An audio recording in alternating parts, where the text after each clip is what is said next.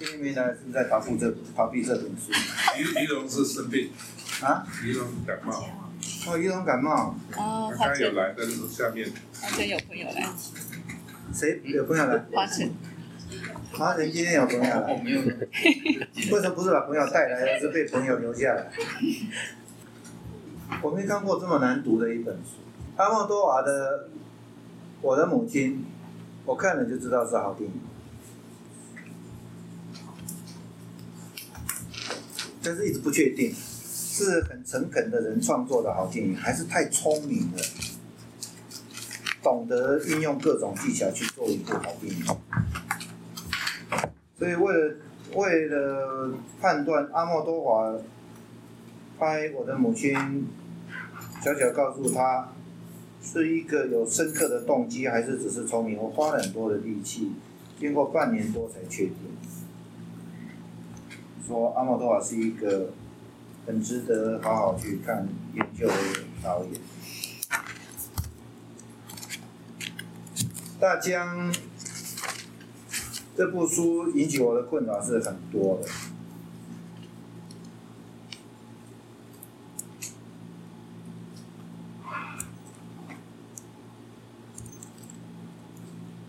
我一般读小说哦，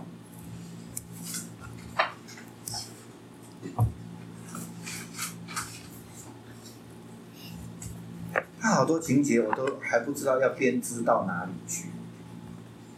小说就是一小段一小段一小段的情节，这每一段小段的情节你把它抓出来，小说的情单元就是情一段情节作为一个单元。你把或者一个事件，在电影里头叫一个镜头，一个镜头就是 camera 开到 camera 关，这叫一个镜头。小说的单元就是一件事，比如说吴良死了，跳楼，然后他们夫妻俩，吴一人夫妻俩看了所有的电视。然后有各种说法，然后最后他们实在没办法相信，然后他太太又买了妇女杂志，然后也说了一堆说法，那他们没办法相信。好，这样完整而且算一个段落，就是在讲理由是什么，他们不知道，无法相信，这样是一段落。呃，吴良送古艺人一个系统叫田龟。啊，讲了为什么送他田龟这个故事，它是一个段落。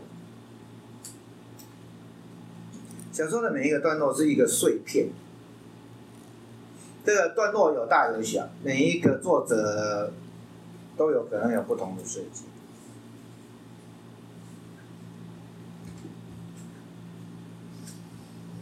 这个段落越长，读起来越轻松，越不吃力。但是段落长，这样尤其直叙的平铺直叙一直讲，同一个人一下回忆三年前，那回忆三年前算一个段落，然后就回到了咖啡店，又描述一下，然后又开始回忆到六年前，六年前那一段回忆是一个段落，然后又回到咖啡店，他坐在咖啡店回想一段，如果这样子，那那这个每一个是一个段落，都是切碎的。但是它也可以像电影或者小说啊，某年某月某日，在忠孝东路一个什么样寒冷的冒着下着微微细雨的天，一个男人开始就走进出火车站，进入捷运站，跑去买面包，走进寿司店，碰到一个女人，撞了他一下，跟他抱歉，平铺直叙一直讲，这个段落就会很长，那个镜头就会。越是平铺直叙，越念起来越轻松，但是越容易觉得乏味。切得越碎，我不要说切得越碎，都为了打破这一个乏味的平铺直叙，我们需要有时候把它切断掉，有时候带一点点悬疑，有时候带一点伏笔。所以我们有可能一开始的时候，这个男人坐在咖啡厅里头，回想早上他从。高雄搭捷高铁到捷运站，碰到一个女生，描述一下这个女生，可能就停了，又回来，又继续说她在喝咖啡，然后又接着突然这些女生她想起十六年前一个报纸上很轰动的一件事，她自己是个男主角，跟这女生有所谓的绯闻，哎，你就开始觉得有趣了。等到你有趣到一定程度，就把你切掉，稍微吊你一下胃口，打破平铺直叙的那种乏味，以便让你可以有津津有味的想要去读下去。一般来讲，小说的只要够厚，多多少少一定会有一些倒叙啦，或者是伏笔呀这种东西，打破平铺直叙的那个节奏，一定会。但是为了怕读者搞不清楚自己在哪里，或者是写了一大堆的断片，然后碎落满地，完全连接不起来，有时候怕这样子，导演。要去小心的安排这些碎平铺直叙的部分跟碎片的部分，让你手上带着随时带着两三个不知道要放哪里的碎片。但是故事进展有些碎片就会被你理解编织到恰当的位置，这个碎片有点像在拼图，所以拼图现在就是说，你想象一张大的图拼图，你把它打碎了。打碎以后呢，现在是我跟你玩拼图，我手上一叠这么厚，像发扑克牌，一直给你一张，你拿到第一张，你一定不知道它是怎么。我给你第二张，你还是不知道它怎么回事。我给你第三张，你还是不知道它怎么回事。我给你到第三十二张，你都不知道它怎么回事的时候，你差不多不想听。我给你第三张以后，你。摆在那里不知道怎么办，我可以给你到第七章已经快厌烦的时候，我一定要给你一张，至少跟前面可以连在一起，成两两个连在一起，或者甚至可以把两个碎片连接成三个，三个连在一起可能更好。你又开始哎，可以忍耐这一个碎片的幅度。小说也一样，给你一个断片，再一个断片，在这一个断片，结果掉落满地。这小说一定，我们不要讲写的人有没有问题，读者念起来会有问题，啊。那么小说、电影都一样，这时候就是，到底导演以为他要给哪个观众看，什么样的程度的观众看，或者作者想要给怎样子的读者看？这这其实像下西洋棋，里面有一种创作者跟乐听者之间的一个心理上的关系。你是一个初出道的作者或导演，大概三张连不起来以后，人家把你丢在地上不管了，不照了。你是全世界所有人公认的导演，所有的乐听者对你有一种如神般的膜拜跟。崇敬的话，你大概有机会弄到第十六章，然后掉在地上的，反正那个读的人就不管。你看我们看那个大导演的电影，然后你的能力其实看不懂他的每一个段落，你就怎样掉落满地。只要是拼起来的部分看起来还像个故事，还足以维系，你就会怀着崇拜心，你就可以一直往前行。我在揣摩他。他在怀着什么样的情绪，在怎么样状况在写这本书？导演的声望越高，他越可以冒这个险。冒这险的目的是什么？可能设定了比较阅听能力比较强的读者，因为会不会掉下去，有结连不连接起来，要看拼读的能力。有些读者拼读的能力是非常强。创作者经常要，我不知道有多经常。我觉得创作者难免会受到一个蛊惑，好可惜。前面这一段好不容易第一次讲小说写作，没有录音。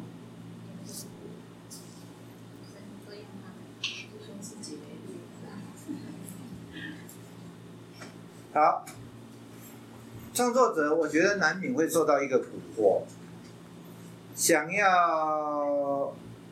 挑战一种全新的阅读经验，这个全阅读的越是全新的阅读经验，阅读者的阅读经验也就相对的陌生，阅读者笨拙的拼凑不起这些拼图的机会也就越大。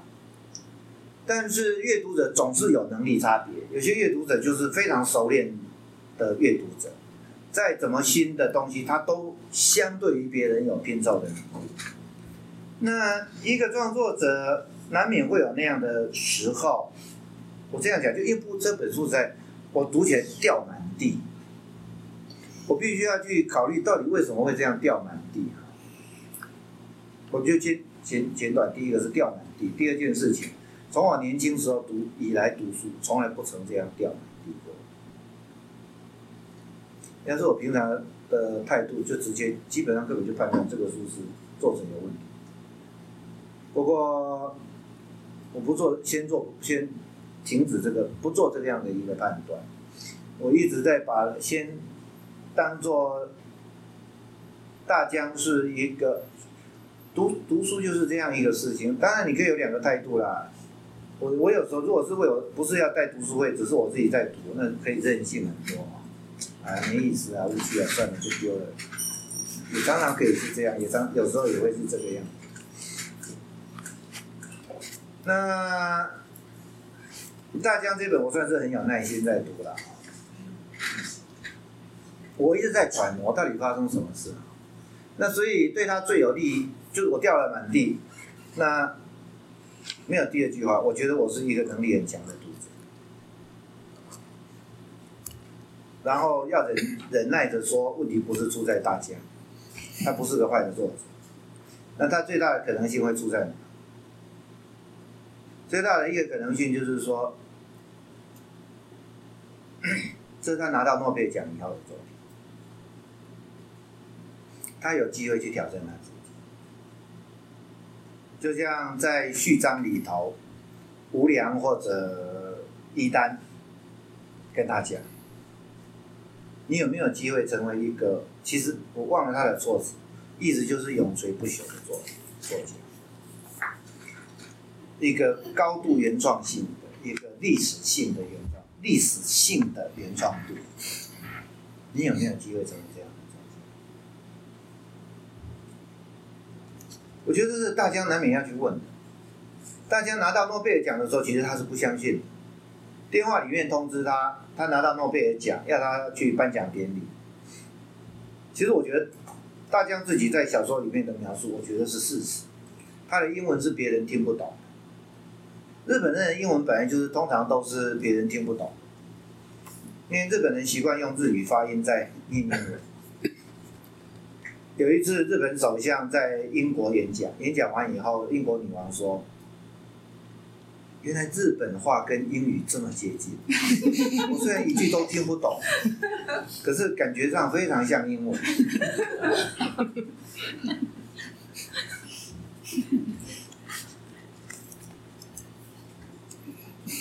那大家的英文大概我在猜是人家听不懂。那诺贝尔奖委员会通知让他拿到诺贝尔奖，有机会讲的速度蛮快，但是我听过瑞典人讲的英文，毕竟那个不是他的母语，瑞典人的英文程度很高，啊，你们如果有稍微看一下冰岛这一次的 National Geographic 这一次有一个节目在讲冰岛这一次的火山爆发，竟然访问乳牛的那个骆。洛农用英文接受，洛农，山山上的洛农。冰岛的英文是非常普遍的，瑞典英文非常的普遍。瑞典有不少人会移民到美国，新世界是他们的新世界，也是他们的新世界。所以日瑞典人的英文非远比我们不是我们这些人能想象的。我跟我太太讲过，瑞典人的高中时候的英文已经接近英国人的英文，就是通晓英文，而不是没有修辞能力哈。我们在台湾英文程度好的人，大概到了高中，那个作文里那个中文程度好的人，在高中的时候已经是在修辞。我们在讲我们中文程度好不好，都不是写出来人家是否明白，我们在讲的是那种利落程度、修辞的程度，我们是这样讲。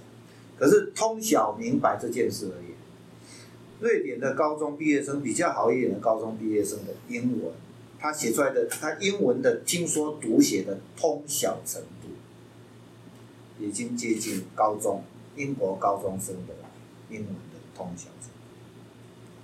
所以我在在瑞典诺贝尔奖委员会打电话通知大江的时候，有可能把它当做，因为他是国际性人物，有可能没有把讲英文的速度放慢，但是按讲是有机会听懂，或者至少有机会听懂到不知道可以问的程度。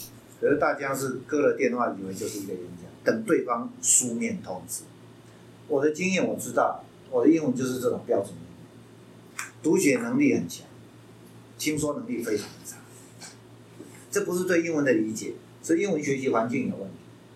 我们是没有正确的听说环境，已经训练培养出错误的发音，预等待着错误的英文。正确英文听出讲出来的时候，其实我们是听不懂，因为我们耳朵习惯错误的发音。我觉得大江的英文是那种程度。那即便如此，大江后来知道他拿诺贝尔奖，还有非常讶异的一点，他他放了电话以后，一部分说他英文不好了哦，我觉得他一听英文听力不好，但是他放了电话以后，他完全没有觉察到，他连这是瑞典诺贝尔奖委员会打电话来这件事都不知道，那就到田里，不是田里，反正就离开他家里去。他以为未来会有一个书面的演讲邀请函，后来记者告诉他，他拿到诺贝尔奖，他认为他没有拿诺贝尔奖的水准。这是在续篇的地方，吴良问古艺人，那在第三章里头有讲，古艺人的意思是口去走。是吧？没有错啊，可记走就是思想啊，思思想，古艺人是指一种思想的存在。什么是活？活到底是肉体的活，还是精神的活？从他妈在那个地方跟他的对话，想要去陈述一件事情，活不见得是外在的客观的。无良跳楼死了，吴一人继续在跟无良对话，因为无良还活在他的思想中，所以活不仅仅是当无良的思想还活着，那无良就活。只要无良还在别人的思想中活着，他就某种方式的存在。这样说当然比较完整。你如果说人是肉体死的，剩下灵魂存在，这个很讨厌，因为这个要有证据。那你找你小说里面要去捏造这个灵魂存在的证据，那是一个另外一部小说。所以要说人不是人的存在，不是限定于肉体的存在，人有机会在肉体消失后继续存在，存在就是活。要这样子说的话，比较容易说的方式，并不是。肉体死了，思想以灵魂、精神的方式存在，而是说这个人的肉体死了，他的思想在别人的思想中存在。那这个是大江，我们读过《孩子为什么要上学》，我们知道他有这样的一个精神，他自己也期待着鼓动他心灵里面那个热情的东西。会继续去鼓动别人的热情，或者即使不是鼓动热情，他的精神会借着别人的肉体再继续存在下去。那我影响了你，我我的思想就在你的思想中继续活下去。这是一种肉体死的思想可以继续存在的方式。另外一个方式是，我肉体死了，可是你在跟我对话，你不是我学生，你不是我嫡传学生。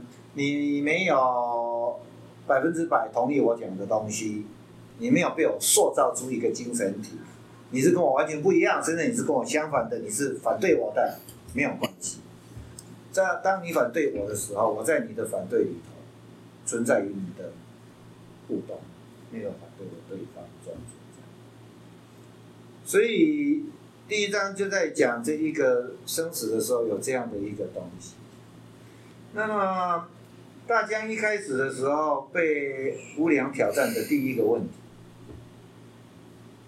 你到底是一个平庸的作者，还是有机会不平庸的作者？这部小说是在大江决定不写小说以后，后来又跑出来的小说。我们看到的资料都用一种方式交代，叫做因为光会创作了，所以大江写作的动机消失了，所以他曾经宣布不写小说。事实也许不是这样。我们可以说，大江曾经不写小说，可能真的是这样。大江不写小说，到底是因为光创作了，还是因为大江觉得他写不下去？还是大江想要尝试别的创创作？所以我觉得其中一个很根本的问题是，是不是大江不想写？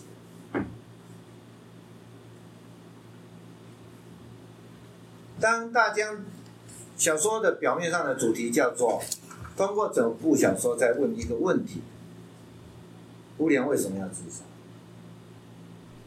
在第二章“人易碎的东西”里，有一个形容词叫做“溃散”，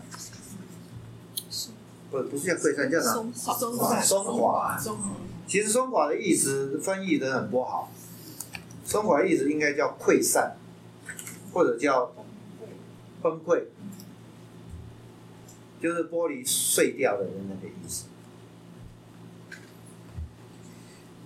从古艺人这一端最清楚什么叫做，我不要再讲松垮，这个翻译真是有问题，我们叫溃散啊。其实我觉得是崩溃，介于崩溃跟溃散之间。我们说崩大古艺人那个很清楚，那个是崩溃。古艺人什么时候崩溃？他发现儿子是会脑残的，对残障，他崩溃了，而且他的崩溃，他是用甚至把他变成肉体上的无法动弹，甚至让他在在非常非常的紧张。这句话这一个崩溃是什么意思？两个可能，第一个对光这个生命完全放弃了希望，或者说放弃了光这个生命。自杀是什么意思？放弃生命。所以在破碎的孩子，破易碎的人易碎的东西，忘了这个标题，反正就是第二章，好几个不同的碎片，表面上看起来不同的碎片，它其实可以都连都接在一起的。我现在已经开始把续篇的一块碎片拿出来，跟第二章的一块碎片拿出来再兜哈，再拼接拼接的哈。溃散这个东西，还有可能指什么？当古艺人在揣摩吴良为什么自杀，他不相信是一个绯闻事件，不相信是为了绯闻事件要证明自己的清白，他想要寻找自杀的原因。我们可以说，他要寻找那个溃散或者那个崩溃。这个时候插的那一段话，你会不会是一个平庸的作如果一个平庸的作家，作为一个平庸的作家，什么时候可以说他崩溃了？他溃散？他停止创作的时候。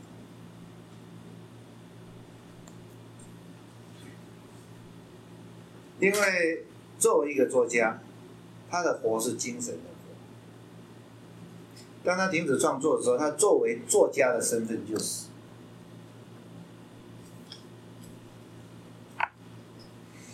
小孩子要用小孩子的方式战斗，战斗有非常多种的含义。战斗只是打仗，战斗对抗一种对抗黑道不公义，战斗表达自己的一个生命的信念，右派的战斗，他爸爸，小说中古艺人的爸爸，战斗大江对日本的战争跟暴力，想要带领日本人走出使日本人发动战争的那个暴力，也是一个战斗。大江很显然有后面这样的一个企图，这个企图贯穿他的几乎所有重要的作品。那么里头又提到，吴良第一次跟古艺人的交往，就注意到古艺人会不会自杀。他觉得他最重要的事情就是看着古艺人，不要让他自杀。古艺人会不会因为认定自己是个平庸的作家，所以不再创作？某种含义上的自杀，或者日本人怀疑川端因为无法创作，所以含着煤气自杀，或者连带着樱花的想象，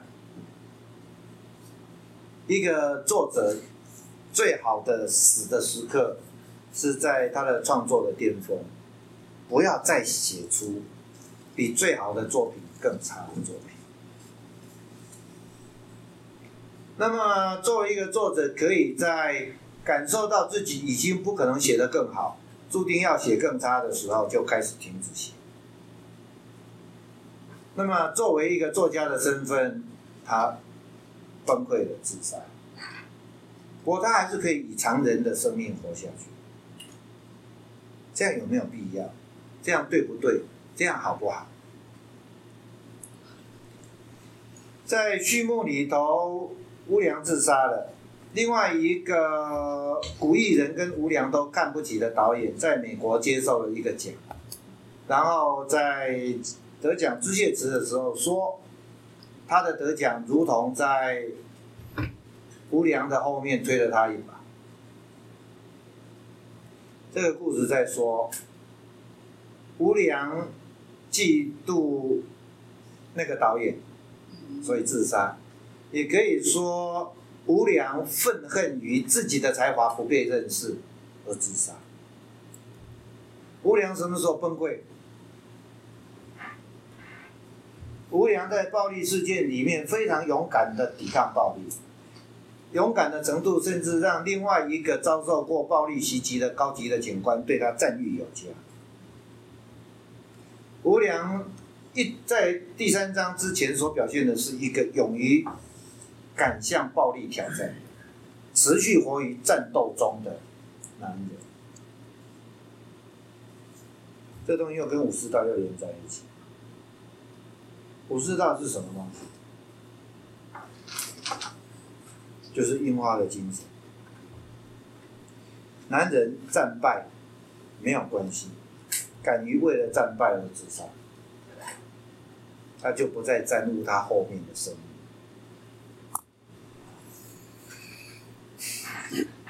吴良会不会是倒过来？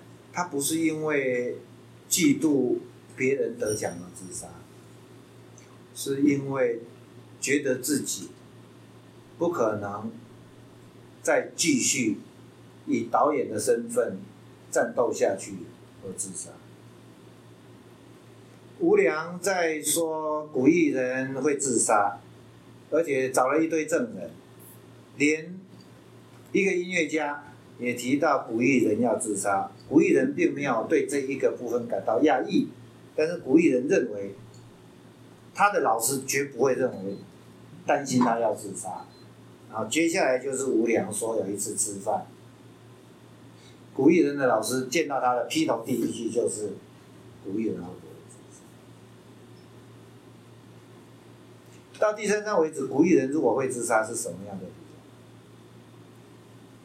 一个就是光的出生让他放弃如此生命。除了光之外，有什么理由让他放弃生命？他是一个平庸的作家，他不可能突破他的平庸。大江是否认为自己是一个平庸的作家，拿诺贝尔奖的时候是。其实，我觉得大江是一个刻苦用功、努力出来的作者，不是天才型的作者。大江的大学没有毕业的时候的处女作就拿到了文学界的重要的奖，是一个写作技巧的奖，是非常用心的揣摩了日文跟英文这种写作的不同的技巧风格，这样很努力去想出来。可是瑞典的那一个诺贝尔奖得一个女的诺贝尔奖得主，最最晚进的那一个诺贝尔奖主，曾经讲过一句话：我从来不会去想说要构思创作的题材，题材自己会来找我。真正一流的作者，他不担心写作的题材。其实，一流的作者是被迫写作。里面累积的非常非常的饱满而写出来，不是里面没有，到处找灵感去写出来。大江在光会创作之外，我觉得这个是一个外人随便取的时间点，就如同，我甚至有点怀疑。吴良为了澄清，他不是，哎，吴良的自杀被认为是要厘清一个绯闻案，就如同大江决定封笔，被人家误以为是光开始能作曲，我甚至会不会会把这两件事情连在一起想，事实是不是这样？我不知道啊，我只是。读到第三章，我很吃力，我我还有一一些碎片掉在地上，不知道怎么捡，怎么缝回去。所以我在吃饭的时候有在考虑，今天我们应该怎么进行。后来我就想说，其实也蛮好的。以前带你们读书的时候，你们看到都是我已经把图整好了，再讲给你们听。我突然觉得，我今天应该是让你们知道。当我一路拿两手都是碎片的时候，我到底怎么办？那就想，那我今天就换我当演员，我今天就示范给你们看，两只手上一堆碎片，然后我怎么办？所以就变成我一个人在讲，因为我很吃力，我平常没有这么吃力啦，我就随便听你们讲，我心里的东西就在那。我今天吃力到我在听你们讲，我自己就就更加掉了满地。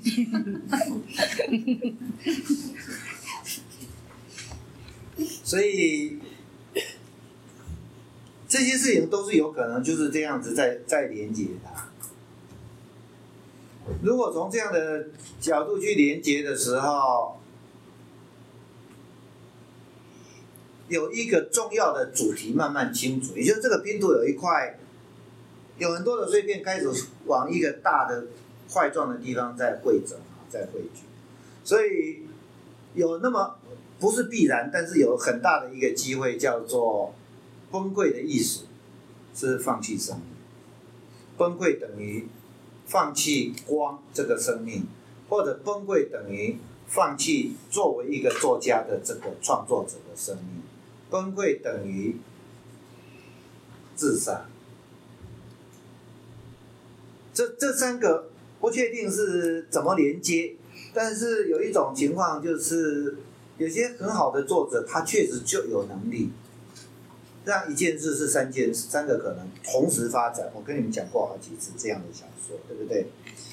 啊，我们看阿巴斯，我跟你们讲过，阿巴斯的电影故事最妙的地方就是寻找一个可以容许最多种诠释的那种故事的架构，他不希望是封闭性。大江作为一个诺贝尔奖得主，得到诺贝尔奖的时候，认为自己还是一个不够格拿诺贝尔奖的。在序论里头，由吴良来质疑古艺人，你拿了一个大奖，但是你有没有办法跳出你的平庸性，成为一个真正的历史性的原创性的伟大的作者？古艺人一直没有给，反而倒过来一直在想吴良为什么要自杀。吴良是一个，我觉得吴良就是故意的，吴良不是大江，不是一丹自杀？反正两个都是创作者，两个被绑在一起，在构想。大江不可能，已经不可能知道一丹是怎么死。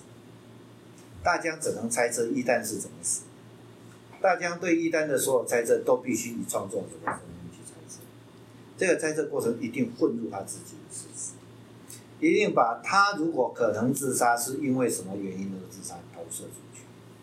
所以这两个字之间不能再简单把它当做一个叫大江，一个叫一丹。它比较像是大江也在对抗暴力，或者面对着暴力的威胁；一丹也在面对着暴力的威胁，四重含义。大江在真实的人生中，因为被归纳为左派，一直被日本的右派以某种方式暴力威胁。大江要。面对日本的军国主义，就必须要面对所有使军国主义可以继续延续下去的那种意识形态。而当他这样挑战的时候，他竟然挑战到了最后是，根本日本人就认为大家拿诺贝尔奖是因为谴责日本军国主义，来赢取人道主义者的名称，用人道主义者这个特质去吻合了。诺贝尔文学奖的颁奖的精神，具有人道精神的原创性作者。原创性是大江所拥有的特质，但是是仅止于写作的风格。大江的作品在写作上是具有原创性技巧，他的措辞，他的。文学的结构，文学想要呈现的叫魔幻写实，那具有某种的原创性，但是它的内涵作为人道主义，老实讲没有什么深刻性，不见得有什么原创性，不必然有，甚至其实不太有。可是它符合诺贝尔奖委员会的人道主义这样的一个叙述。作为一个伟大的作品，不能只有形式上的创新，必须要有内容上面的深度。日本的很多文评家认为，得奖时候的大江没有诺贝尔奖的深厚，所以把大江的得奖归咎于他的对日本的暴军国主义的谴责。所以在日本，其实对大江的得奖有一个主流的声音，其实是负面。是说大江出卖了他的祖国而拿诺贝尔奖。光的 CD 之所以流行，是因为他是脑残的孩子。大江在真实生活中应该面临过这样子的批评跟指责，在小说中有这样的线索，有这么一个说法：把脑残的孩子的音乐利用他的脑残而成名，是一个残酷的做法。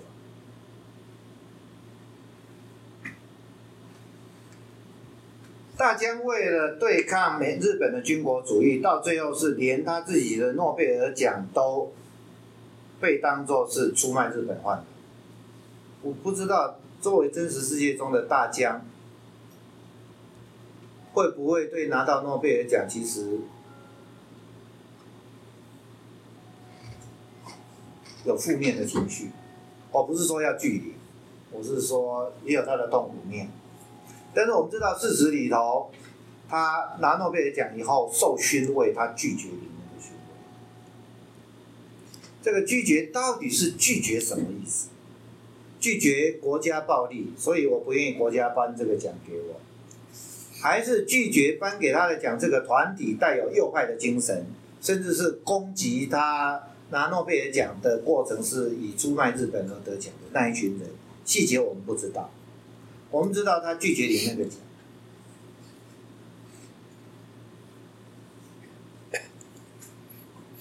大家会不会在现实世界里面就在面对某一种右派的，不是用炮弹的铁珠扎他的脚趾头，使他必须伪装为痛风这样的方式，而是直接就攻击他的左派精神，根本就把它叫做左派，直接就以右派的立场，日本的传统的护卫者的立场来批判他。会不会那个批判激烈到我这底下是事实？大江作为现实世界中的大江，曾经说过，他对日本的传统文学没有兴趣，他反而对国外的文学比较有兴趣。在这一个小说里头，古艺人的太太跟古艺人问。自从你开始读原文书，不看翻译作品之后，你的作品就失去了某一种亮光。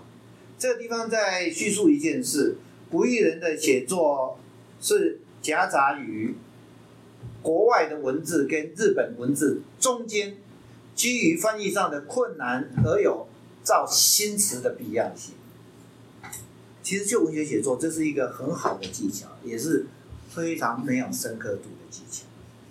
它是一个纯粹形式的风格的一种技巧，它是指一个作家在年轻的时候很容易成名得奖，因为一般国内的文学奖没办法从创作者的深刻度去评量，如果是把创作者的深刻度作为评量的首要的要素，会使那个文学奖没有没办法每年都颁出去，因为具有内容的深刻度的作家是不世出的。甚至不见得每一代可以出一个，所以大部分的文学奖，全世界各个地方的国内的文学奖都会被迫，经常把首奖颁给文学创作技巧非常成熟，因为达到文学创作技巧的原创性是比达到内容的深刻度容易很多，所以要这样颁奖是比较容易，但是这样久了以后就很容易使得。文学技巧的创作成为颁奖的常见的一个方式，或者容易的成名的方式。但是走这条路的人，容易年轻就成名，成名之后就遭受到非常大的负担，因为所得的名超过内在的成熟度跟深刻度，甚至很可能还超过他的才华，以至于后面的才华或者深刻度赶不上。文坛上的成名的那一种盛名之类，我猜测真实世界的大家也有这一样。五十多岁拿到诺贝尔奖的时候，根据我所能够得到的资讯，虽然还没有去，觉得那个深刻度不够。好，但是写幻境的还后来大江重新写作。以我的措辞跟联想的方式，我认为大江重新把涣散的自己重整起来，进入战斗。这个战斗是跟一个想要放弃创作家的生命的人抗战斗。当然，在这个战斗的过程中，它不变的主题是跟各种形式的暴力战斗。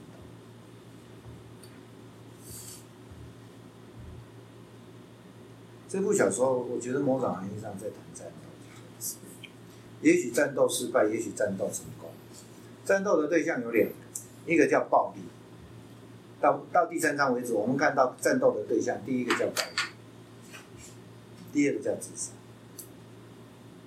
那当然，你可以说自杀是对自己的暴力。我觉得自杀的最重要意义不在于是他是对自己的暴力，自杀的最重要的意义是他涣散掉。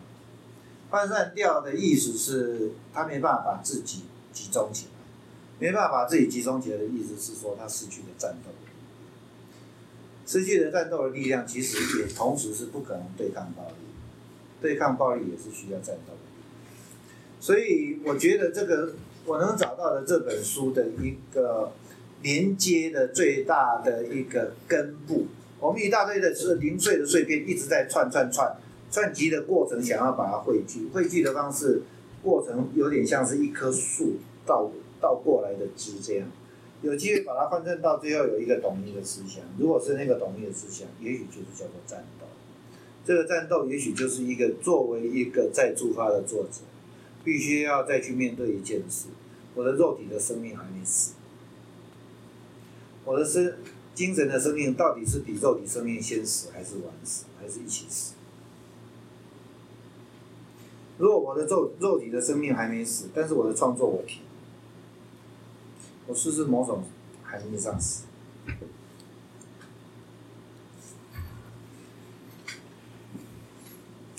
知道。如果这样讲，我觉得大家活得好辛苦。这部小说我还不知道后面发生的事情，但是据张大春引述的尾巴，尾巴似乎。吴良跟大江讲，哎，吴良跟古艺人讲，或者古艺人在跟大将讲，你只是一个普通人，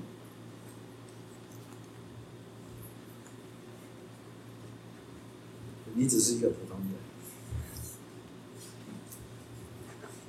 假如真的主题是这样，其实非常引起我的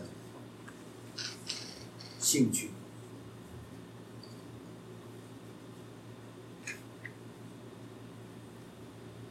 假如故事的主题真的是这样，是一个有文学的风格、措辞上的创作的才华的人，早期因为念了法文系，沿成了法国现代作家一贯的成名的路径，跟川川他们非常的像。他们这一派洋派的作者是怎么样在日本文坛崛起的？跟日本的新潮流派画家一模一样，文化买办，跟台湾的学者一样买办。什么叫买办？把国外最新的创作技巧变成自己的创作技巧，在日本文坛，你是第一个。注意到国外某种创作风格的人，你是日本文坛上第一个把这种方风格用在日文写作中的。你在日本文坛的评鉴里头，很容易被误以为是有原创风。台湾的画坛也是这样，台湾的画坛其实就是什么叫做台湾的前卫美术。第一个把国外老掉牙的创作概念引进来的那个人，第一个在台湾展览的时候使用了国外老早就有的创作概念跟形式的人，就是国内的最前卫的画家。第一个把国外的后现代文化批判理论，美国那一边的变成中文写成著作的人，或者在课堂上讲授的人。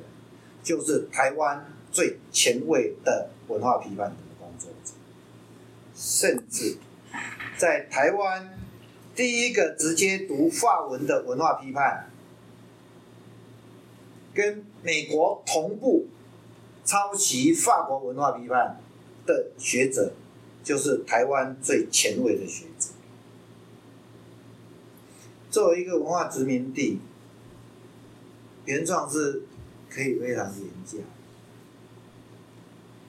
从古艺人的太太在跟古艺人讨论的那一个他过程，我们看到古艺人年轻时候用过这个技巧，在翻译的过程会有法文的字是日文里头没有的，就会被认认真真的翻译的人会进入一种日语的创作情态，这是一个。非常巧妙的状态，这个状态是作为一个翻译者，当他翻译完以后被认为是前无古人的创作的时候，他即使剽窃，可是就他写使用的日文是在日文中不曾出现的这个事而言，他不尽然是剽窃，他的灵感是剽窃的，他的语言是创新的，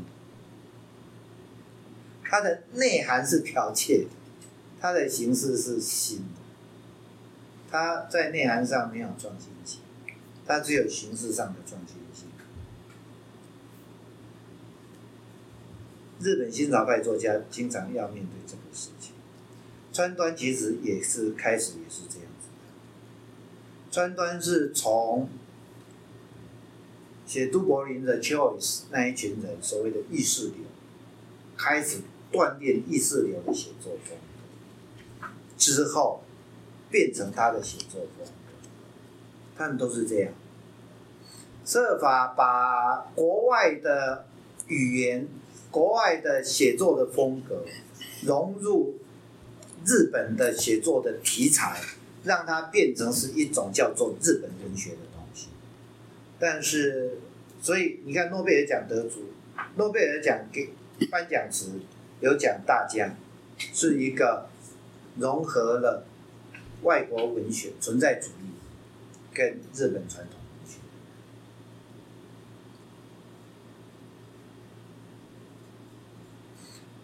吴良在分析古丽人的作品的时候，讲过他这件事，还去讲另外一个插画家，抄袭跟原创之间的界限在哪里？我觉得这些事情很可能在大江都是属于大江生命里头的事实。这部小说，所有人物都刻意设计到让你每个小说人物是对应着现实生活中的谁，通通都清楚给你看到，以至于我们上次必须要讨论田龟到底是真实世界里头存在不存在。我觉得这也是故意的。让读者已经分不清楚到底这里是哪里是真的，哪里是假的。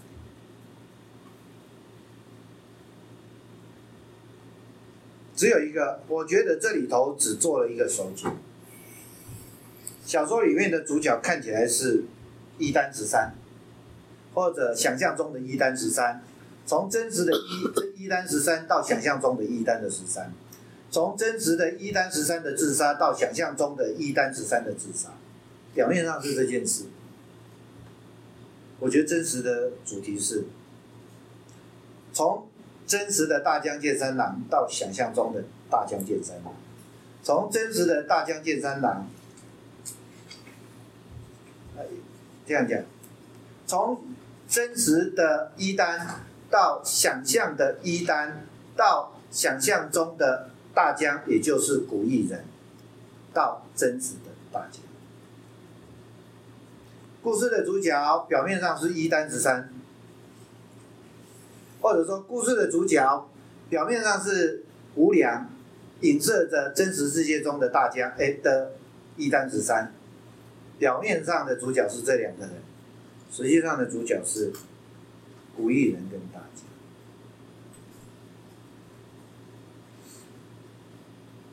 无良死了，我要不要自杀？就在问这个问题，换个方式，诺贝尔奖得主的大江，活着为了什么？再换一个主题，活着的大，无良死了，大江，你要不要自杀？为什么？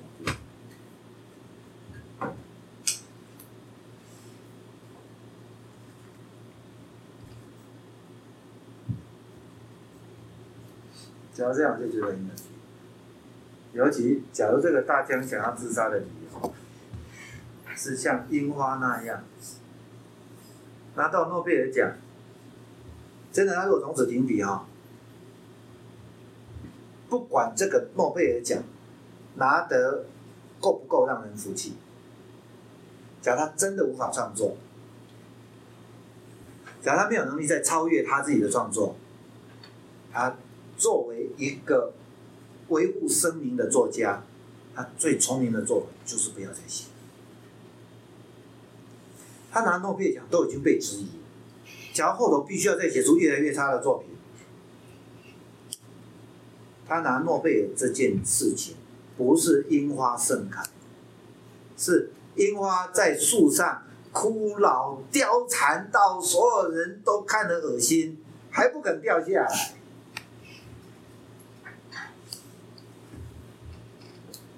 我觉得非常大的冒险。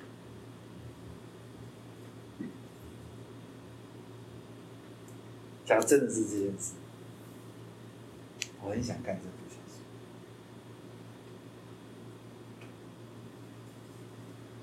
当一个人得到了声名，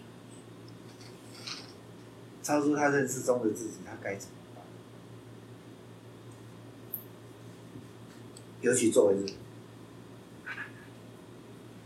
作为一个武士，最重要不是输赢，最重要是输的时候要能够自由，要切服。作为武士，人格中一生中最大的污点，输了没有切服。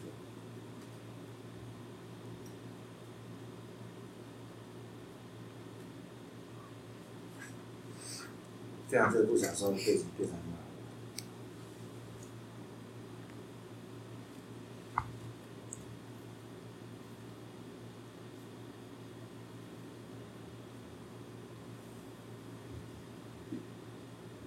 是不是真的这样？我不知道，但是我说到现在所说的每一句，我都想。每一句我都觉得，在真实世界的大江的生命里，如同鬼魂般，三不五时就要浮上他心。因为到现在为止所说的每一句，都是根据我对他的生平的事实，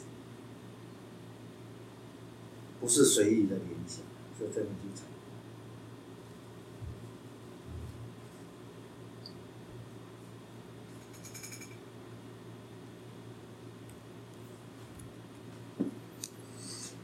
呃，从刚刚到现在，一部分是因为我也很用力，有点累。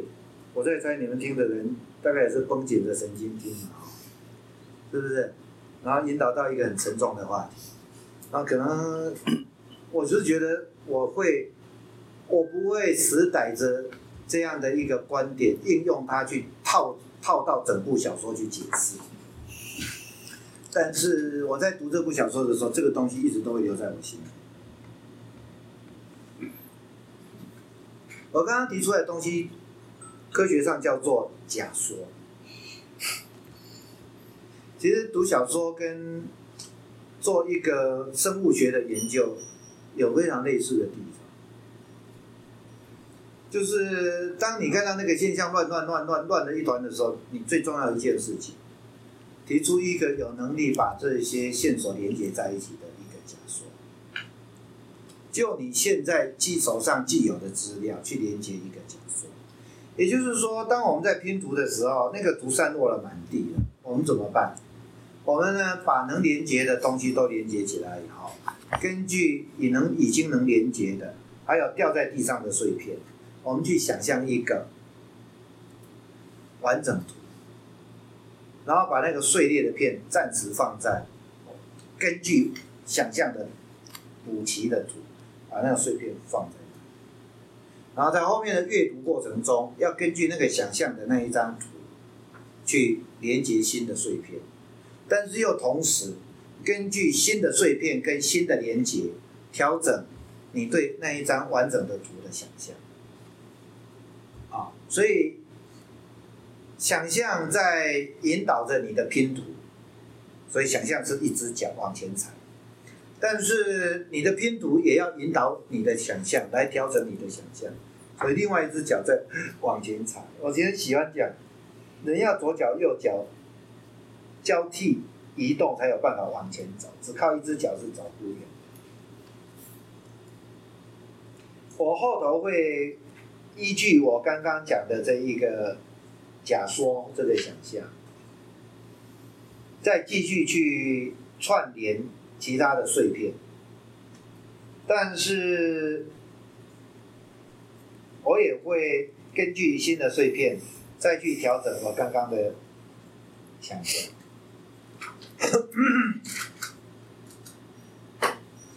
我在连接的时候，不只是连接着小说里头的碎片，我也在连接着真实世界中大江的一些碎片，这是必要的。有些东西我连接不好的部分，最严重的地方来自于我对日本的右派我不了解。第三章讲大黄的那个段落，好几块碎片我掉在地上，完全不知道怎么办。我怀疑它是跟日本的右派有重要的关联，但是日本右派的事实是什么我不知道。日本的右派也可以有很多种含义，一种简单的右派的含义是啊，日本被占领，因而不满的那个右派的军人，那就蛮简单的表层的右派。我怀疑这个不是大江真正面对的右派。啊，三岛由纪夫代表日本的另外一个右派，更深刻。但是三岛由纪夫的那个更深刻的右派，我没有真正掌握到。可是我又觉得三岛由纪夫所代表的那一个右派，才是大江真正面对的那个右派。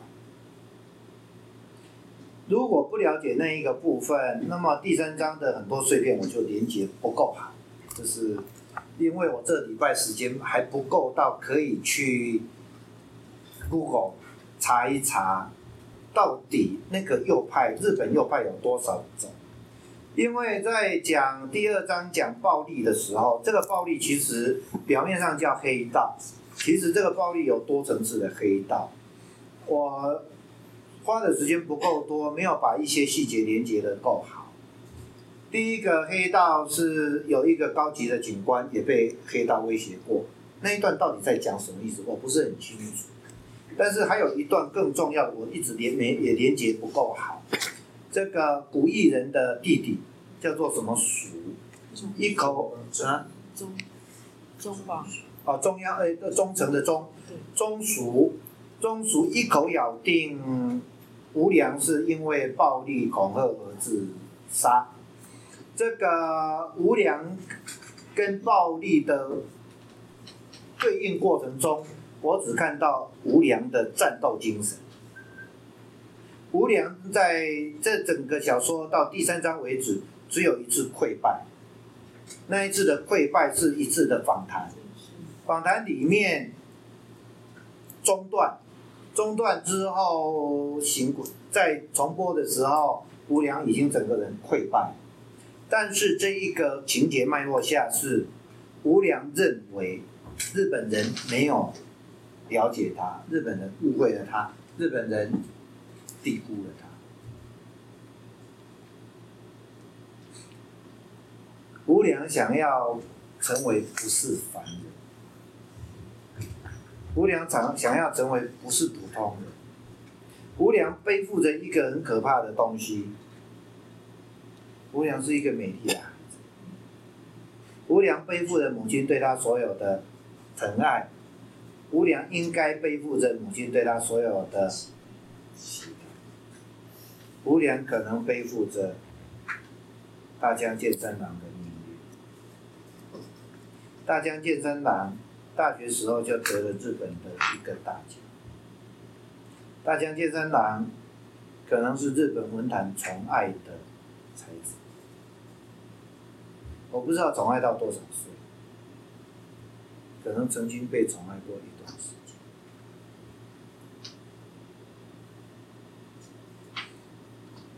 故事里头，吴良跑回到大王的贼窝去，或者叫道场，不知道有没有被同性恋的彼得。对他怎样？也许有，不知道。原因是到第三章的时候，吴良跟一个访问他的记者做爱，非常夸张的做爱的模式，一个晚上四次，这个女者肥肥的女记者，搭连搭车都设法去抚摸她的私处，要让她一直持续的勃起。勃起是什么意思？有象征性，不是性，不是 sex，有象征性，要她持续保持在勃起状态。他第二次见这一个记者的时候，要跟这记者在一起二十天，以这个记者的玩弄的手法，这个吴良江必须要勃起四次，呃，八十次，不是勃起八十次，勃起的时间要长到足以做爱八十次，每天四次，连续二十天。吴良想起来就很累，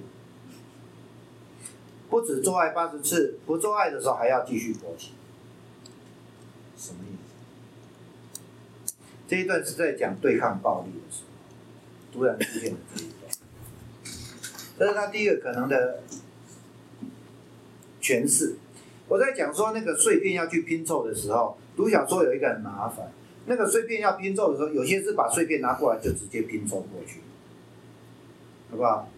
就这个碎片上的图形跟这个碎片上的图形拿过来就直接就可以兜上去，纹理就会结合在一起。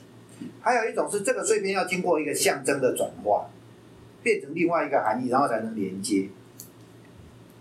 OK，性行为这一段可能是要转化之后才能连接，可是因为我对它的暴力的那一个多层次的含义不是很清楚，所以不知道要把这个性转换成什么东西来连接。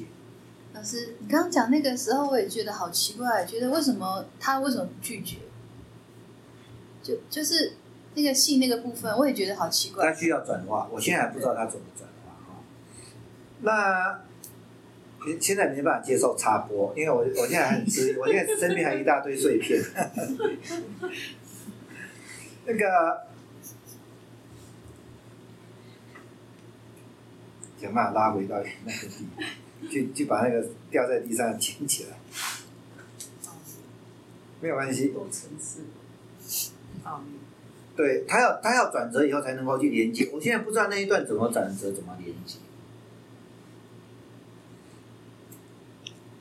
吴良在国外，吴良是一个已婚的人，在故事中，吴良是一个已婚的人，他的太太是一个社长的千金小姐。吴良在国外的性生活是很丰富。而且不只是无良，不带着道德上的罪恶感。古艺人根本就没有谴责的含义。当吴良讲他的第一个晚，第一个四次性交的晚上，古艺人其实还带着一点点有趣的味道在看待这件事，啊，不是说古艺人自己要有这种东西。而是觉得，哎，那是一段有趣的国外性生活，它不带有性道德的谴责。可是吴良要回年轻时候要回到道场去，他也许被送去跟同性恋的彼得，某种含义上性道德上被沾污，据。千间的说法，自从吴良离开了道场回来，整个人就变，所以他的精神上的溃散是从那个时候开始溃散。这个溃散是一个美丽的孩子不再美丽。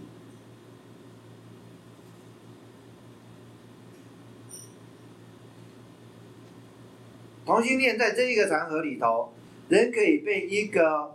不愿意的性，而把他内在的精神整个就是性的强暴，暴力跑出这个东西了。性上面的暴力强暴，大概是在这个小说中所出现的所有暴力中，对生命的摧残能量最强的一个。黑道进入寿司店。吴良带着太太跟妹妹，然后太太跟妹妹是吃寿司不喝酒，会吃太多，胃会消化不良，胃会负担很大，结果旁边竟然还有黑道的压力下吃，更加受不了。但是吴良绝不低头。另外，吴良被打伤了，对不对？访谈的时候，仍旧是挑衅的口气对待黑道，才会引起那个高级警官的尊敬。但是私底下，吴良受到一个伤，那个伤是无法复原。这个时候，他跟古艺人讲：“你们把光修补好。”那个再连带一个，他这个伤能不能修复？这个伤可能就是连接着大黄道场内那一件事情那个伤。假如连光的脑残都是可以修补的，光这样一个被放弃过的生命，最后有办法活出来，那个生命重新变得有意义。音乐创作不是成就，是光。一个没有意义的生命，被夫妻俩想尽办法带出来，成为一个有意义的存在，有意义的生命。那么受了伤的那一个无良，那个伤痕可不可能被补救起来？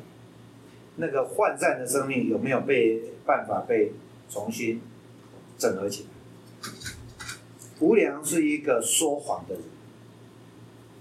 吴良在所有的场合都表现出对抗力、暴力的挑战。吴良要古艺人去挑战他的平庸，设法成为一个真正具有历史性地位的原创性作家。这样子鼓舞了古艺人的吴良，却在鼓。古古艺人的时候跳舞，甚至还在录音里头听到掉在地上的声音。无良的勇敢，有可能全部都是假装；无良的战斗精神，有可能通通都是无良有可能从离开大王的道场的时候就已经一直都是溃散。大江可能从什么时候开始成为溃散？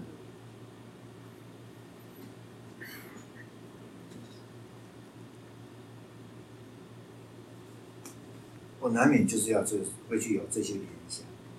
作为诺贝尔奖得主的大江，在写《幻曲的孩子》的时候，不不要说是叫做写《幻曲的孩子》的时候，是让他想要写《幻曲的孩子》之前，有一段创作的构思的。这个构思的过程，产生了一个小说创作的动机。这个动机足以让大江愿意把一部小说写。其实我觉得这部小说的创作形式很不好，让我这样子掉了满地捡不起来。其实我觉得是不好的作者。我刚刚有跟你们说过，一个合理的作者。一边给碎片要怎么样？要一边让你可以理解。这部小说第一篇，古艺人隔离百日，跑去了柏林。第一篇所讲的所有的细节，所有的断片，在第二章、第三章都用不上。第一章的情节应该放在后面。好的小说的作者，在维系读者的好奇的前提下，应该尽量让读者容易连接。读者越容易连接，作者越有机会让读者去负担深刻的、不容易负担的内容。形式越困难，读者越没有能力看到内容。形式越容易，读者越容易看到你。但是有时候为了呈现独特的有必要的独特的阅读经验，有时候不得已要让读者去承载不熟悉的创作形式。可是我非常笃定的讲，第一章不该放在第一章，把它放在后面，绝对这小说会更好读，线索更容易连出来。大家绝对有。从孩子为什么要上学，就我有百百分之百的把握讲，大家写作常常有一些缺点，会有一些无法被连接得好的，甚至省掉以后会更好的知己，那是来自于他那种过度拘拘谨、小气的一种性格。虽然谨细的性格不必然使一个人没有机会，永远不会深刻，不必然。有时候那个谨细只是一种习惯，深刻照样会深刻。那但是大江有一些谨细的习惯，我觉得无所谓了，就是说他有个缺点就这样，不见得叫致命的缺点。那么这一部书第一章，我是很有把握说它不应该放在第一章，它应该放在后面会比较好。不过，我觉得对于大江来讲，在在那个第一第一章要放第一章还是放第几章无所谓啦，反正只要让我有空读第二次，他安排没安排好，我照样可以把它再重新，很轻松的重新处理好。所以那个是非致命性的缺点啊，我觉得不重要。我其实蛮有把握，大江是一个不够有。以拿诺贝尔奖这一件事而言，大江是一个不够深刻、不够有才华的创作者。我其实蛮有把握这样子，还没有到下结论啊。所以有蛮有把握，就是我很愿意跟人家赌这件事。我也许最后我反悔，但是我觉得我我反不反悔的机成机会是超过九成。我也许这样使这部小说更。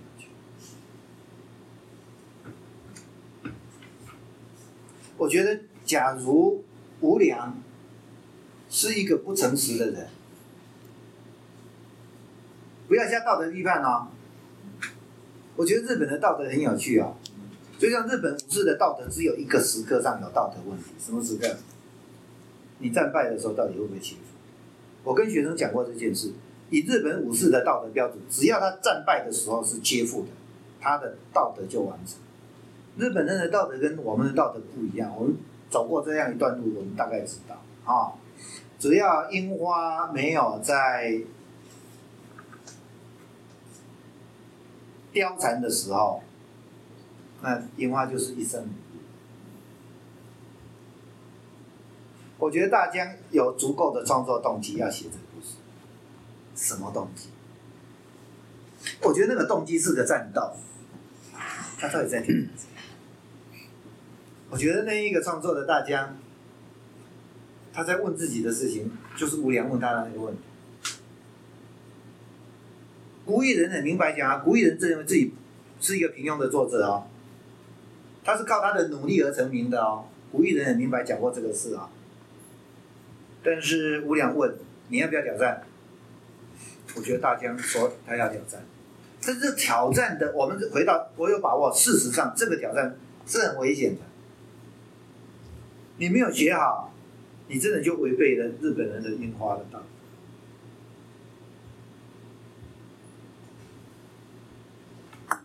从大大张大春介绍的尾巴，他引述的尾巴，我不太主管张大春讲的东西，因为那不一定可靠。但是张大春引述的东西是小说的内容，所以那是那个内容是可靠的。古艺人跟。无两都面对一个问题：我们要不要成为承认我们是平凡的？无良必须要面对一件事，他一直被认为他是一个美丽的孩子，会不会他实际上他的才华并没有像他想象那么高？因此日本人并没有低估他的才华。无良必须要面对这个事，古艺人必须面对一件事。改变这两件事。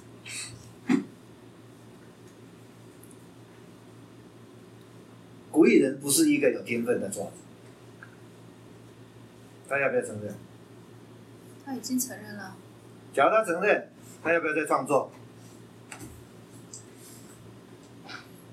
他在得到大奖之后，要不要再创作？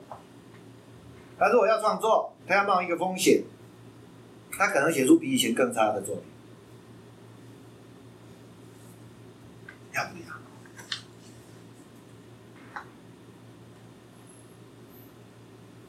有一种可能哦，要，即使写出更差作品也要。假如敢这样子，而且找到充分的理由这样，他突破了樱花的魔咒。他本来就看不到樱花的精神，啊，他本来就看不到樱花跟武士道的精神。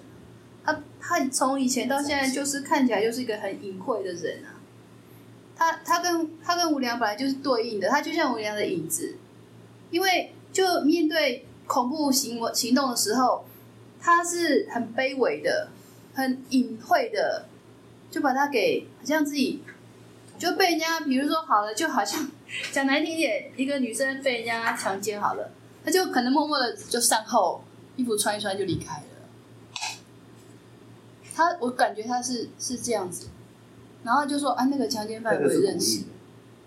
我说古意人啊，但但是我说等一下啊、我说其实有四个角色，四个角色密切相关，但但不相等哈、好啦，我说是古艺人啊。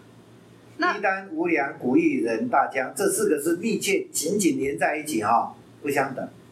对啊，而但且是呢，又很暧昧的互通升级。那我们就先讲，因为我们对他们不了解，我们就先讲无良跟古艺人啊。可是无良他就像阿波罗一样，他永远在迎战，就就是明明叫他不要回去那个那个道场，他还是要回去。他明明知道危险，他还是要去。他就是一个一一个在迎战，这样那么年轻就有那种天真的那个迎战的精神，而且他很阳光又很正面。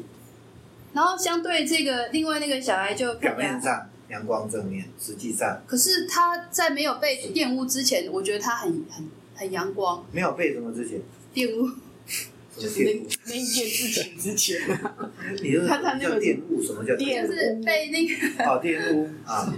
对啊，他其实就是在篮球场上，也许我们全部人都会目光的焦点啊，也许就是比较开朗。可是他妹妹说他是被熊舔大的孩子，所以也不认为说他真的就那么阳光，就是他的母亲的保护，不是铁保护不是，爱疼爱，对对对对，就是比喻成被那个熊舔，疼爱，他他有一个名词啊，就说也是很危险的。就是把它舔着长大。嗯，好，然后呢？我觉得那个舔的部分，就好像老师上一次讲那个隐私，就是说他自己可以把它藏得很好的。可是我觉得古语人的那个隐私哦，是很大，就是大家也都看得到，就是。我觉得他比较像森林里面，他就常常说他是山凹，那个是不知道是念山凹来的孩子。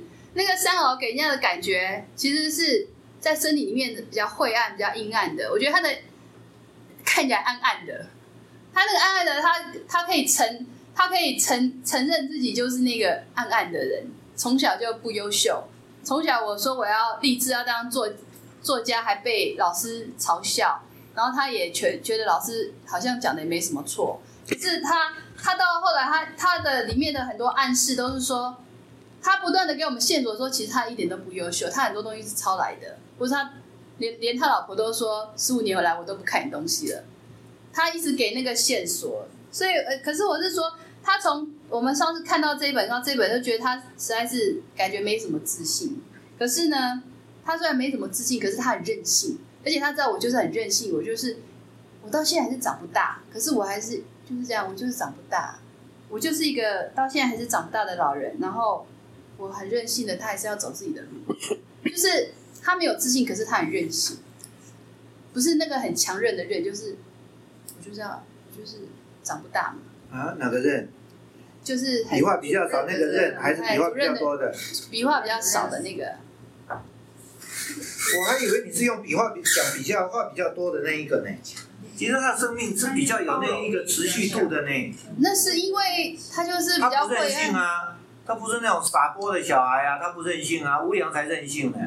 古艺人哪有任性？有他就是说他在上一篇的时候，他就他在描述说他妈妈说他是一个任性的小孩啊，那个是大江我，行我素他就啊对大江，大江他在大江跟无良，对啊，不是大江跟古艺人在我们战士分开来，分该分开的时候分开，该转的时候转。好。可是他在里面，他有讲到说，这本里面他有讲说到讲到说他是一个长不大的人，古艺人，对古艺人，不知道是哪一句啊？他说，对于他他老婆来讲，他其实是就是一个长不大的人；对于这个家庭来讲，他就是一个长不大的人。刚刚讲说他被踹说痛风哈，我觉得那个不是那么单纯，因为踹他的人，他觉得有一点影射是大黄那一批人呐、不是影射，就 是我就觉得那个是可能他对传统、对上一代、对他父慈辈的那种很复杂的，不是单纯的暴力。可是他从来不会去迎战，他就是就是说，他就是要走这条路，就是找他他不是还要申请保护令吗？他不是有一个记者在笑他说还要躲在人家后面，就是他一直不是那个很阳光，然后去迎战的那个那那样的人，他就一直那个就是感觉比较阴暗，所以一开始他就没有武士精神啊。武士精神就是应该就是要迎战，不然就是你死，不然就是我活。本来就不赞成这种思想。对啊，所以我是说，所以老师说的樱花精神，事实上他从头到尾一点点都没有啊，一片一片樱花都没有，不要说一朵了。它比较像森林里面山坳里面的那种暗暗的，有时候有亮亮的，有时候暗暗的，暗的比较多。春春到最后还是被人家怀疑是因为创作的生命终止，所以才含煤气管自杀。那个樱花魔咒在日本的武士跟日本文人之间，其实有相当程度的盛行。我觉得在真实生活里头的大江可能真的有这个问压力啊。我今再加上，就算他没有樱花情节，因为拿了诺贝尔奖，就是很严重的问题。他拿了诺贝尔奖，然后整个日本文坛质疑他，质疑的那么厉害。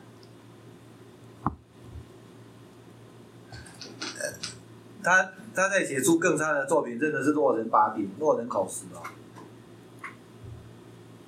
但是老师这几本书在日本风评好吗？我不知道风评好不好，我不知道，但是我觉得不重要。我们在读这小说的时候，他风评好不好不重要，因为他在写这小说的时候是在干嘛？这个小说真正在呈现的是他还没写的时候，他有一个动机，决定要写，因为他本来不写的啊，所以还是很勇敢、啊。所以他有有一个动机。其实这部小说在呈现的是他想写的那个动机，使他可以写出来，了解吗？他他的写作是在挑战某些东西。其中我在猜啊，有一种可能性，现在我还不确定。即使写出来更差，也要写。但是老师，那如果这样子哈、他也假如这样也是很有意义的哦。对，你你这个我不知道你们能不能体会，像我我能体会，我就是那一种中原文化魔咒下长大的人。我跟你讲过啊，中学六年连任圣人啊，对我来讲不能当圣人就进入虚无了。所以你看，我一辈子都一直在跟圣人这一个概念纠缠，到现在哦，我一直没有办法不跟他纠缠哦。那个罗老本来我说要写一本婚姻的书，然后罗老师去提提到什么石老师拿了澳洲的一个奖，害我好几天在想，要不然我婚姻那本书不要写好了。我那本书如果写出来被石老师一看，连批评都不会批评，一定就是 是啊，是当初的压力。就是石头老师的压力。那我我有我有一些很多的事情，对我来讲，施老施老师对我来讲代表一句话，他自己写过：人活着如果不是纯然而成圣的话，那么他都是在堕落中。施老师就是那种最古老的那种东西嘛，两千年前的那个道德嘛。其实其实我后来发现还很冤呢，那个道德还不是中国人的道德，那个东西根本就是基督教早期的那一种性洁癖，就是圣杰洛姆那一派哈，不管那个禁欲苦修的那一派的东西，史史老师自己是活在那里的，把那个当一个重要价值。我走出那个东西，对我来讲是一个很重要的一件事。尊端想要找到超越于道德之外的可能性，是尊端一辈子最重要的一件事啊！好不容易最后才在《三之音》里面完成。如果没有《三之音》这本书，我对川端的评价，如果《三之音》使得我给川端打的分数是，我们说九十九分啊，就只是因为没有一百分的，那就给他九十九分好了。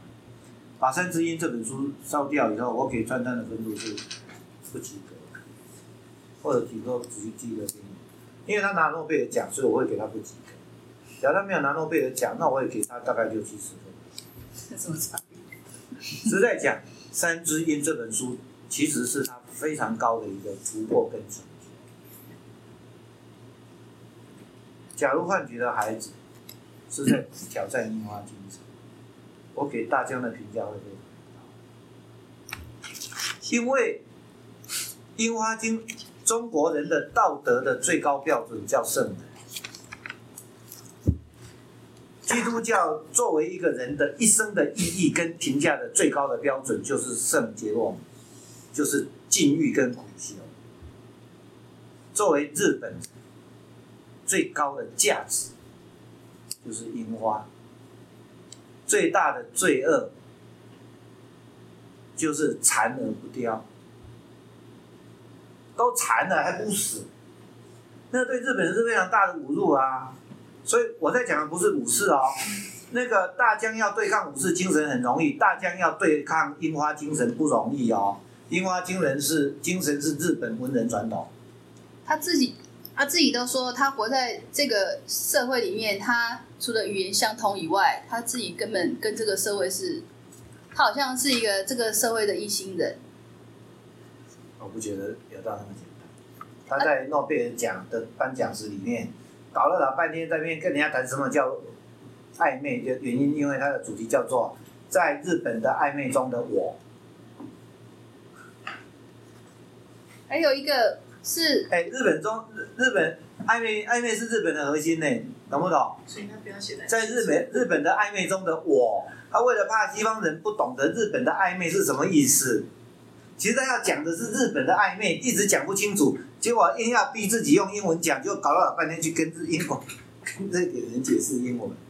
那他的真正的焦虑的来源是怕人家不懂日本的暧昧，因为不懂日本的暧昧就不懂日本暧昧中的我。所以那个暧昧本来暧昧就是日本文文学的一个非常核心的传统哦。所以大江虽然说他对日本传统没兴趣，对国外传统有兴趣，不必然，不必然是事实。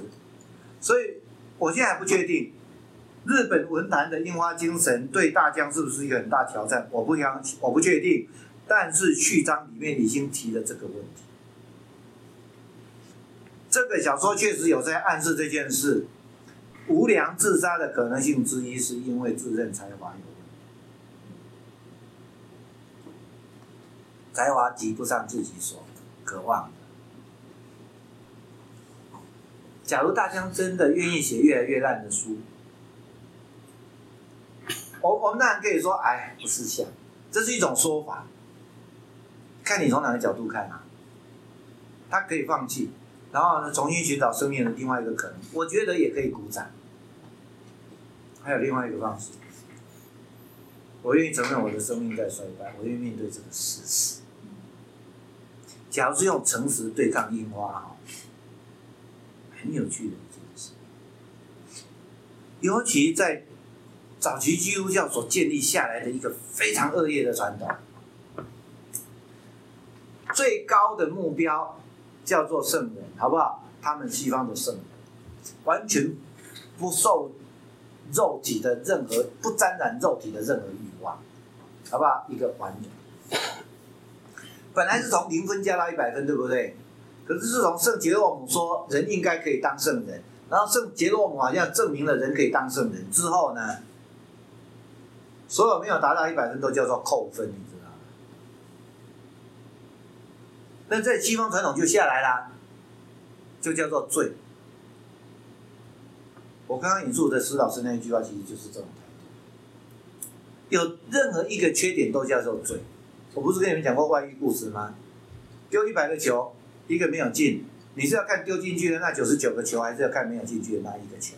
我常常讲外遇，其实我在讲的不是单纯在讲外遇，我在讲的就是东方跟西方，尤其基督台湾，尤其是因为接不小心，我们其实是这样，应该说他是从西方的清教徒来的，其实我后来想也不对，我一直在问自己，台湾人的这一个那那一种干净不干净的那一种道德性道德，台湾这个到底从哪里来？我去考虑很久，说是中原的也不对，说基督教的早期的精神也不对，因为我们从美国来的东西是很肤浅的东西。最后的结论是不是结论？我目前的态度倾向于是嫁接。从基督中，基督早期宗教早接了一颗枝一枝花枝，嫁接在中原文化古老的枝干上。那他们两个都有一个同一个特色，他们都是发展到了后期都变成一个问题，就是跟我们小学的情况一样，错一题打一下，而不是对一题给一个糖果。这种错一题打一下的这一种东西，其实是我花二三十年在对抗的东西。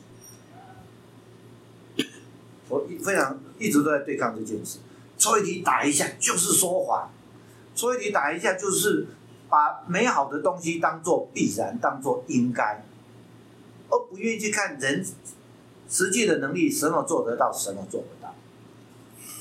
我我后来其实我跟整个过去两千年一个最大的一个差别，我觉得第一个要谈的是做得到做不到，第二个才是谈好。不要只谈好不好，而不管做不做得到，搞到最后全部通通都在做美好而做不到的事。你一直在做美好而做不到的事，你就一定是一直都在说谎。无良在说。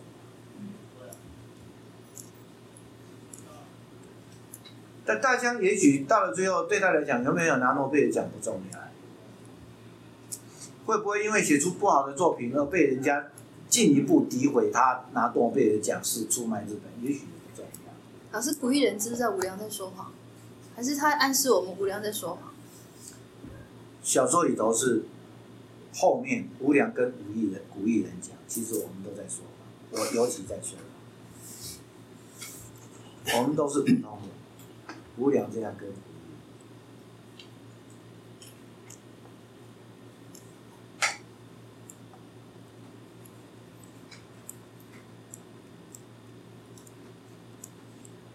樱花跟面对自己是很有趣的。小说小说家的深刻，最重要的深刻在什么地方？在谈人如何活下去这件事情上，他必须深刻。古典的文学里面，在谈人如何活下去这件事情是凭想象，谈着美好的活下去的。但是如果只是谈美好的活下去的方式，我们说那个叫做伪善。那所以那个东西没有深刻度。想象一个伟大的圣人一直写下去，无聊死掉。都斯尔斯基深刻动人在哪里？在讲一个美好的想象，以及拼命想要达到那个完美度而做不到，一直在讲那个做不到，以及那个一直想要做，两个东西同时呈现。使得我们看到那个一直想要做的那一个心愿的伟大跟动，然后呢，在做不到的过程所受的痛苦也变成是一个非常动人的东西，所以他没有说谎，他是既保有了一个对最美好的东西的向往，保有又保持着对事实的描述，没有掉入一种说谎的位置。但是要这样一直，人类要这样一直活下去吗？一定要用这种痛苦方式活下去吗？小心哦，有另外一种极端哦。啊，那我们就承认我们大家都是普通人就好了。不行，这样把人那个好的那一点点那个可能性也全部就等于阉割掉。这个诚实、诚实、坦白到不是可怕，坦白到堕落。我们讲的堕落是这个意思。什么叫堕落？我觉得人本来就有软弱的时候啊，软弱叫软弱，堕落跟软弱有什么差别？软弱的意思是，我一时间这样，我也许永远这样，但是我不愿意这样。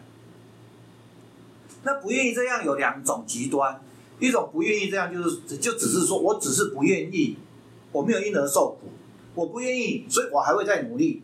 但是我对我每一次的失败，我都是原谅的。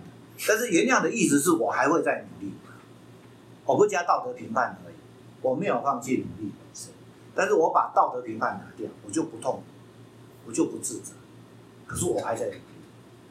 另外一种，每一次的失败都给自己道德评判，然后就开始最极端，当然就中世纪古修僧侣，拿着荆棘就开始一直打，那是另外一种极端。在这两个极端展现了人类非常多种。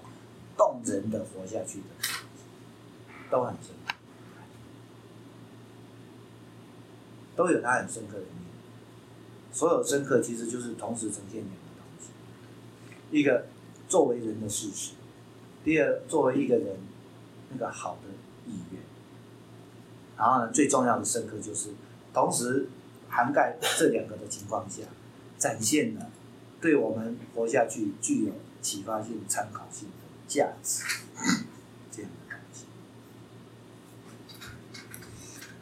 作为一个诺贝尔奖的大奖，如果必须在这部小说中承认他是平庸，不要说平庸的，他没有拿诺贝尔奖的那个才，而且他要继续创作，然后他要说服自己，然后他告诉自己为什么，或者说他要在这个创作过程里面，他要寻找出我到底要不要创作，然后呢，他决定要创作。如果我要创作，为什么要这样创作？为什么我要这样创作？为什么我明明面对着樱花魔咒，明明面对着我很可能这个创作会失败？当然，我也但愿他会成功，但是我觉得我失败几率远大远大于成功，不是六十比四十，是九十九比一，九十九的机会会失败，只有一一百分之一的机会会成功。乃至于九十九点九九九的机会会失败，只有零点零零零一的几率会成功，我还是要创作。为什么？假如这部小说是在回答这个问题，为什么？人都怀着，哎，我以前讲那个人生哲学讲，Even a common ordinary break wants to be more than it is，这是人活着非常重要的一个力量。失去了这个力量，人就失去所有生命的热情。但是只要拥有这个力量，人就处于自欺欺人的危险。这两个相反的力量，人必须同时掌握，有一个最好的相处的方式。找到那个相处方式，人就找到一种活的重要的人生哲学。它是一个人生里头非常重要的一个问题。需要我们去找到一个很好的态度来回答。假如这是这部小说的写作动机，那是很棒。假如这不是这部小说的写作动机，其实我觉得也很棒。起码我创作了一本值得当小说的写作动机的。有时候读书是这样，你不一定在书里面得到作者所有的启发，只要跟作者的对话过程中对你产生了有意义的启发。不管那是你自己想的，还是作者告诉你的，还是两个共同创作，都有它很值得的地方。好，九点零六，我们今天可能暂时只好先停在这里，然后。